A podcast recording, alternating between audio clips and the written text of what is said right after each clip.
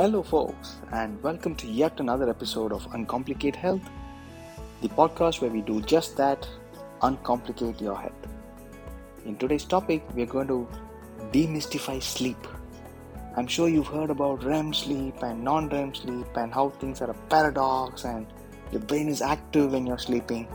I want you to forget all that because we're going to take a very different approach to understanding sleep basically demystifying this sleep and all the things that you may have read.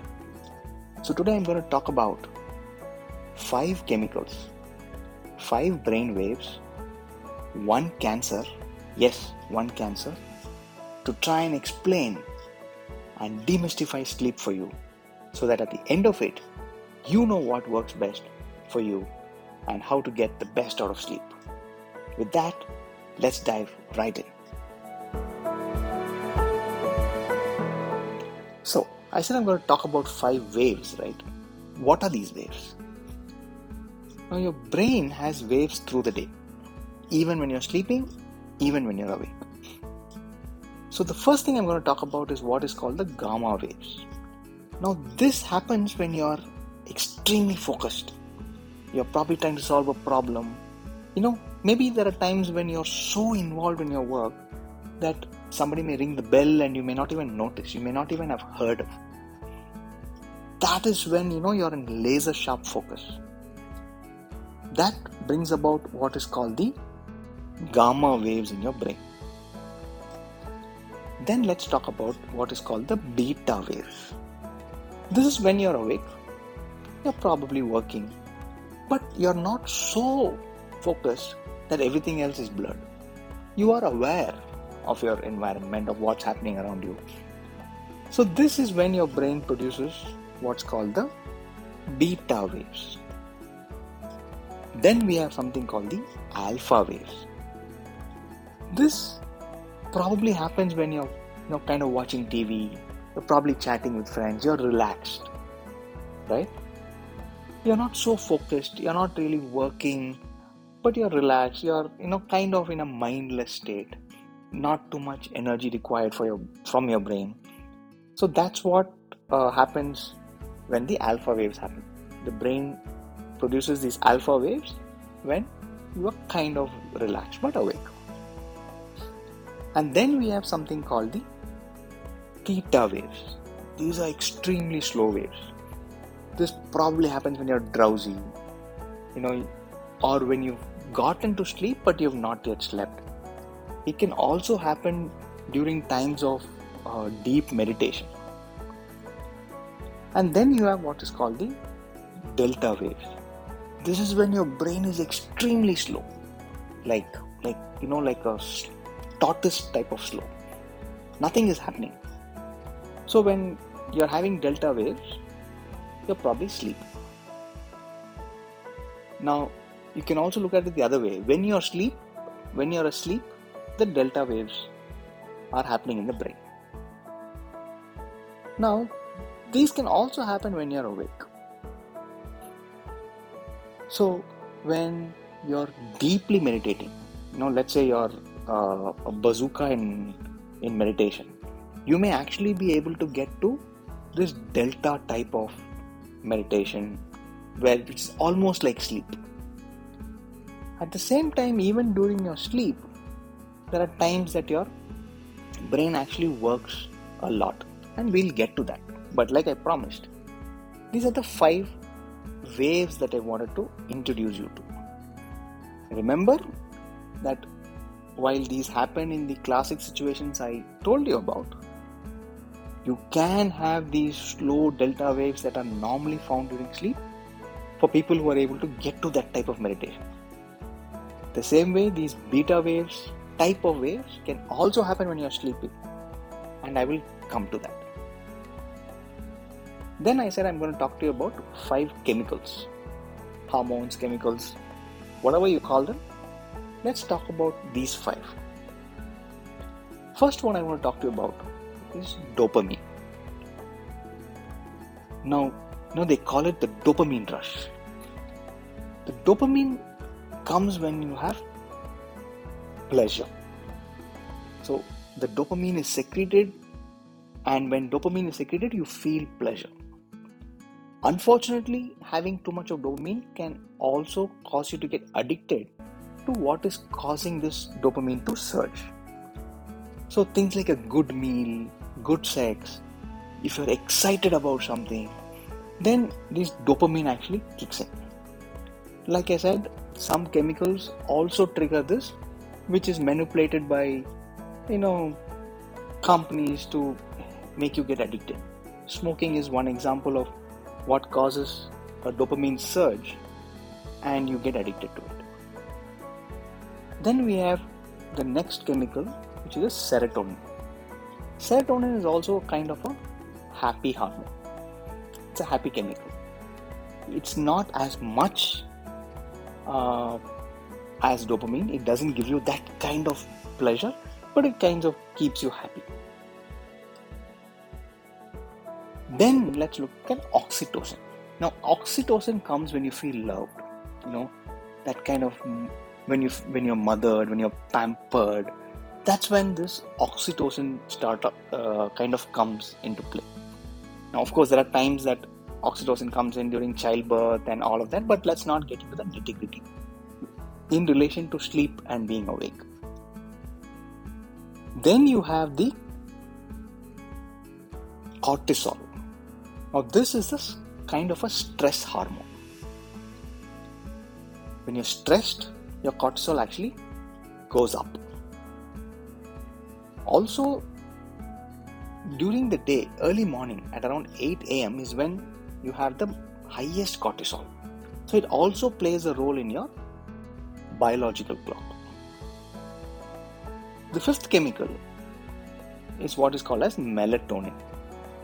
Now, melatonin also plays a huge role in your biological clock. So, during the evening, when the sun sets, is when the melatonin starts to rise. So, at 8 a.m., a few hours after sunrise, is when your cortisol is uh, peaking, but a few hours after sunset is when your melatonin is peaking. Now, these five hormones or chemicals also have strengths, and the order in which I told you is probably the order of their strength.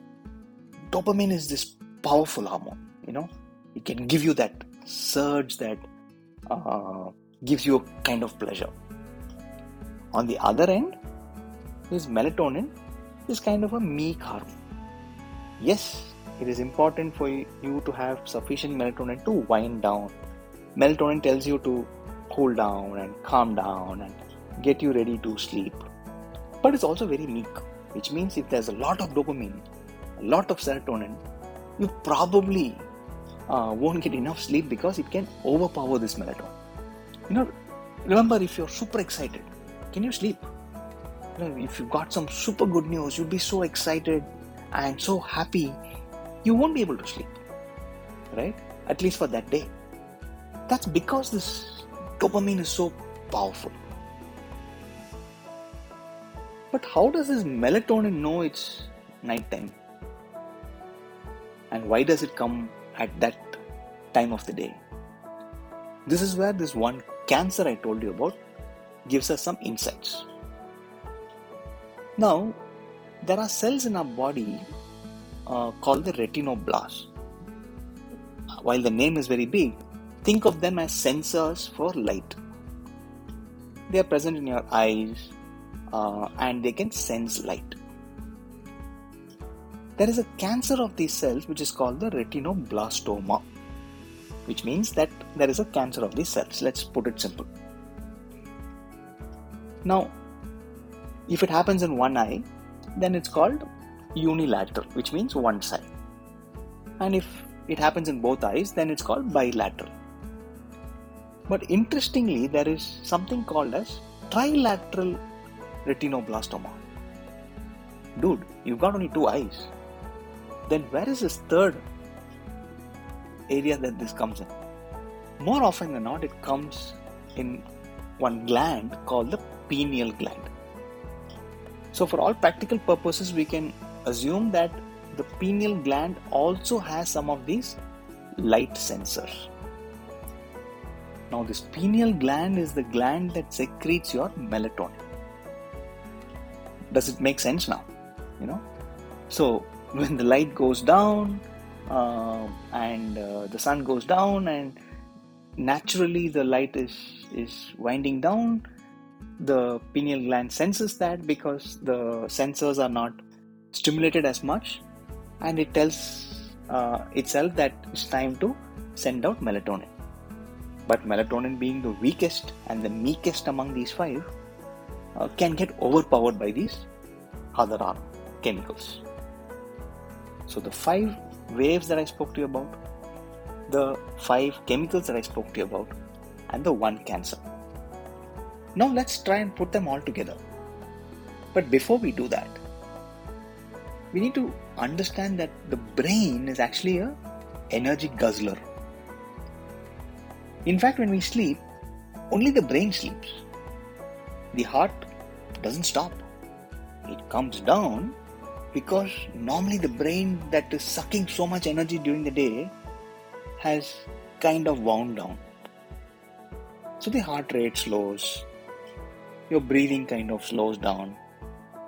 Simply because the biggest energy guzzler is now asleep, or rather resting. But remember that the brain is also an incredibly efficient organ.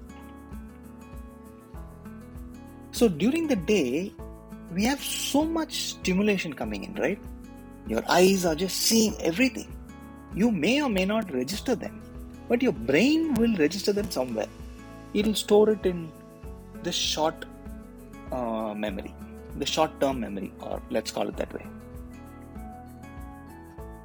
And during the night, the brain decides that now that there is not much information coming in, because your eyes are closed, so there is almost zero information coming from the eyes. Your nose and your uh, ears, uh, they might be hearing some sounds. You know, when you're sleeping, there might be the sound of the fan, but usually it'll be stable sound.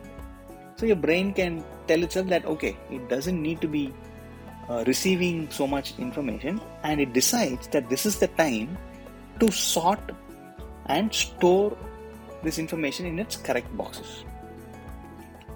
So when you're sleeping, when uh, you aren't getting too much information from your senses, the brain is doing this and sorting this. But when you're sorting this, you need energy. The brain needs energy for this, correct? So even during sleep, when the brain decides to sort and clean up its uh, short term memory or clean up its space and then put things in the right places in the in the other parts of the storage it is going to suck some energy which means that during your sleep at times your heart rate will go up you may have read about this as the REM sleep you may have read that this is paradoxical and even though it is deep sleep your uh, uh, brain is very active. Forget all of that. There's no paradox. The brain is doing some work to clean itself. Now, because it is cleaning up this short-term memory, it is very difficult to wake you up wake you up at that time because it is decided that you don't need that space and it's time to clean it up. Which is why it is very difficult to wake you up during your REM sleep. And also, what happens during the REM sleep is your brain is actually awake. So when you have dreams during your REM sleep because of all this haphazard things that's going on, your brain is taking something it read in the morning, you saw something in the traffic light but you didn't register it, your brain registered it, it's putting it in its long-term memory. So your dream, you know, is is a mishmash of all of this information combined with some uh, long-term memory that that has been stored, and then your brain is active. So, your sleep now actually happens in cycles. Your brain is doing this work while you're sleeping, and then it goes to rest. Now, let's combine this with the waves. The delta wave is when you're in your deepest sleep. Your brain is also resting is when you are getting to sleep. But for all practical purposes, when you are in deep sleep, you're actually in a state of delta sleep. The delta waves is what is happening. So your brain is sorting this and then it goes to rest. And then after some time, when you're in your deep sleep and your brain is rested enough, it probably just wakes up again and decides that hey, there is some more of this information that I need to sort, and so starts doing this again. And then it gets tired and then stops doing that. This is why your sleep happens in cycles. You have cycles of what is called the NREM sleep or non REM sleep. And when your brain is sorting, you have cycles of REM sleep. Which is why it is very important that this paradoxical sleep, as is commonly called, because if your brain wakes up and is is chaos everywhere, it won't have enough space to take in more information to keep it in the short term memory because it's full of chaos. Which is why, if you don't have enough of this REM sleep, when this sorting and cleaning up of the temporary space function, if it doesn't happen sufficiently through the night, you're going to wake up tired. Because when you're awake, your senses are constantly sending information to the brain. And the brain needs space to temporarily store that information and then sort it when you're sleeping or use it when you need it when you're awake. Does it make sense now? Why this REM sleep is important and there's no paradox. Yes, your brain is very active because at that point your brain is not resting. It is doing a cleanup function, which is an important part to rest. So now we spoke about the five uh, phases or five waves, and then the five hormones, and then your REM sleep, which leaves us with this one deep sleep that is the delta waves, which is when you're completely rested.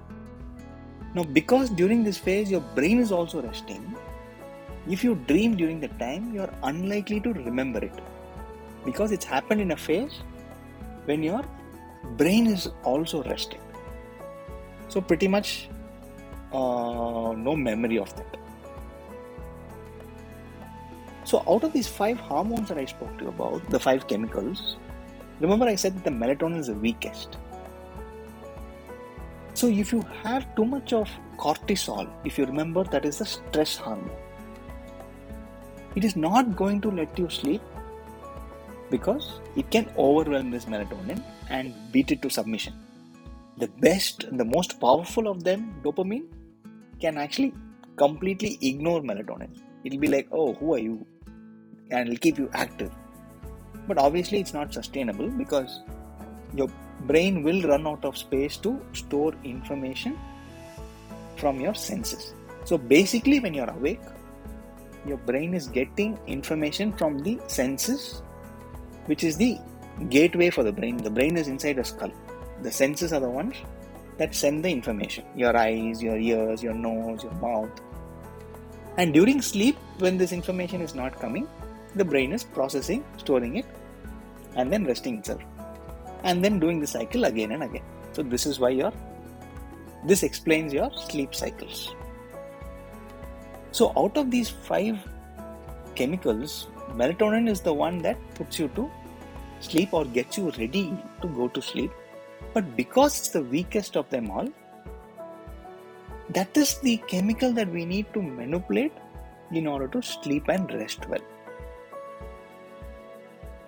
Now, you can't control good news. In fact, we all need good news, right? We need good food. We need uh, sex is great uh, and happy news is great and you need the dopamine rush to to keep you motivated so while that is uh, very important and no point trying to control the dopamine so the most powerful of it because it doesn't happen every day it happens only during very select phases let's not even think about manipulating that chemical but the things that you can control with dopamine such as your smoking, eating very heavy meals at night, things that give you, you know, that addictive feeling before you go to sleep. Because dopamine is so powerful, it can completely reduce the ability of melatonin to wind you down and put you to sleep. So while you can't control good news and we all need good news, we can definitely control other addictive things that are causing this dopamine surge in your body. That leaves us with the next one, serotonin, which is kind of keeps you happy, which is great. Can we manipulate it? A little bit. But you really can't keep pushing for good news. So, ah, not too much leeway there. Then you have the super happy hormone, this oxytocin, which comes with love. Yes, to a certain extent, if your relationships are great, if you're uh, in a healthy relationship, uh, and this oxytocin is, is, you know, there is love, then this oxytocin will come up and keep you uh, happy, which in a way will also help melatonin because it's not going to overpower melatonin so much. And then we have this cortisol. Know, cortisol is supposed to peak at 8 a.m. in the morning, you know, kind of waking you up and telling you it's time to go and uh, telling melatonin, hey, it's time for you to shut up and uh, get back to your pineal gland. It's time for this guy to wake up. So, this is the level at stress that is required. Remember, stress is not always bad, right? So you need a certain amount of stress to kickstart the day, uh, and that's what we call as a good stress. So that is the level that cortisol uh, comes at 8 a.m., where it kind of you know kickstarts you and uh, jumpstarts your body to start the day. This is something we can control because if you're extremely stressed, then this cortisol is going to, you know, be at a higher level throughout the day, which means it's going to upset the balance, uh, the cart, and too much of it means then you need a lot more melatonin to get you to wind down. Which is why stress plays a huge role in not giving you good sleep because it is upsetting the the uh, chemical cart. Melatonin because it is supposed to come in and the sensors, the light sensors, uh, don't send so much light and start sending the melatonin out. If there's too much light, what happens? The melatonin won't come out because the gland is programmed to say that it should come out when the light goes down. Now you understand why the cell phones are such a huge culprit. And too much TV watching late into the night is also a problem, but not just TV even having too much of white light and blue light in your room can reduce the ability of this melatonin to come out and wind you down. Does sleep make sense now? You know the five waves, and you know that the delta wave is what happens when you are at sleep, though it can happen in meditation. Which is why when you do serious meditation, and if you're uh, meditation is so strong that it can take you to delta. You are super rested. You're super relaxed. But not all of us can get to the delta wave kind of meditation. Most of us can get to this alpha and theta wave type of meditation which is also keeps you calm but obviously not as much as this delta when your brain is very slow. So now melatonin the meek hormone, we need to push it, or we need to make sure that the other strong hormones don't overpower this. So I hope I've kind of demystified sleep for you. Now, if you put this together, you should be able to understand that with too much light, your melatonin is not going to come and it's going to adversely affect your sleep. Yes, if you're super excited, it's going to affect your sleep, but that's okay because that will happen only once in a while. If your relationships are great and oxytocin comes in, then it's going to, you know, uh, help this melatonin also come because it's not as powerful as dopamine, and so the melatonin is not going to get scared to come out.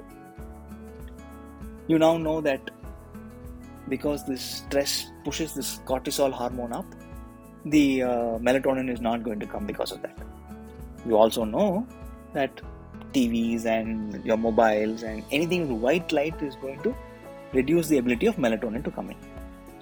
So, as much as sleep is uh, super important and you need very good sleep to feel great the next day, you need to be great the next day in order to sleep the following night well. So it's a cycle. As much as sleep is important to make you very productive and give you a good day, what you do during the day is very important in the way you sleep. So maybe in a different episode we'll talk about uh, things like uh, what happens when these things go out of whack. What happens when you know uh, there is too much of uh, dopamine in in other problems, and why lack of sleep causes diabetes and, and other problems. But the aim of this episode, though, is to, the like the title says, demystify sleep and and simplify it. So I hope you understood it. There are no complications, no paradoxes. Your brain needs to rest. While it's resting, because there's not much information, it's also processing, which is why you have two types of sleep. And both are important to make you feel great the next day because one for the brain to rest, one for the brain to clean itself up. So, hopefully, I'll catch you in another episode with another interesting topic. And if you have some things that you want uncomplicated, then write to me and I'll uh, try and weave an episode around that. Thank you, and I'll catch you soon.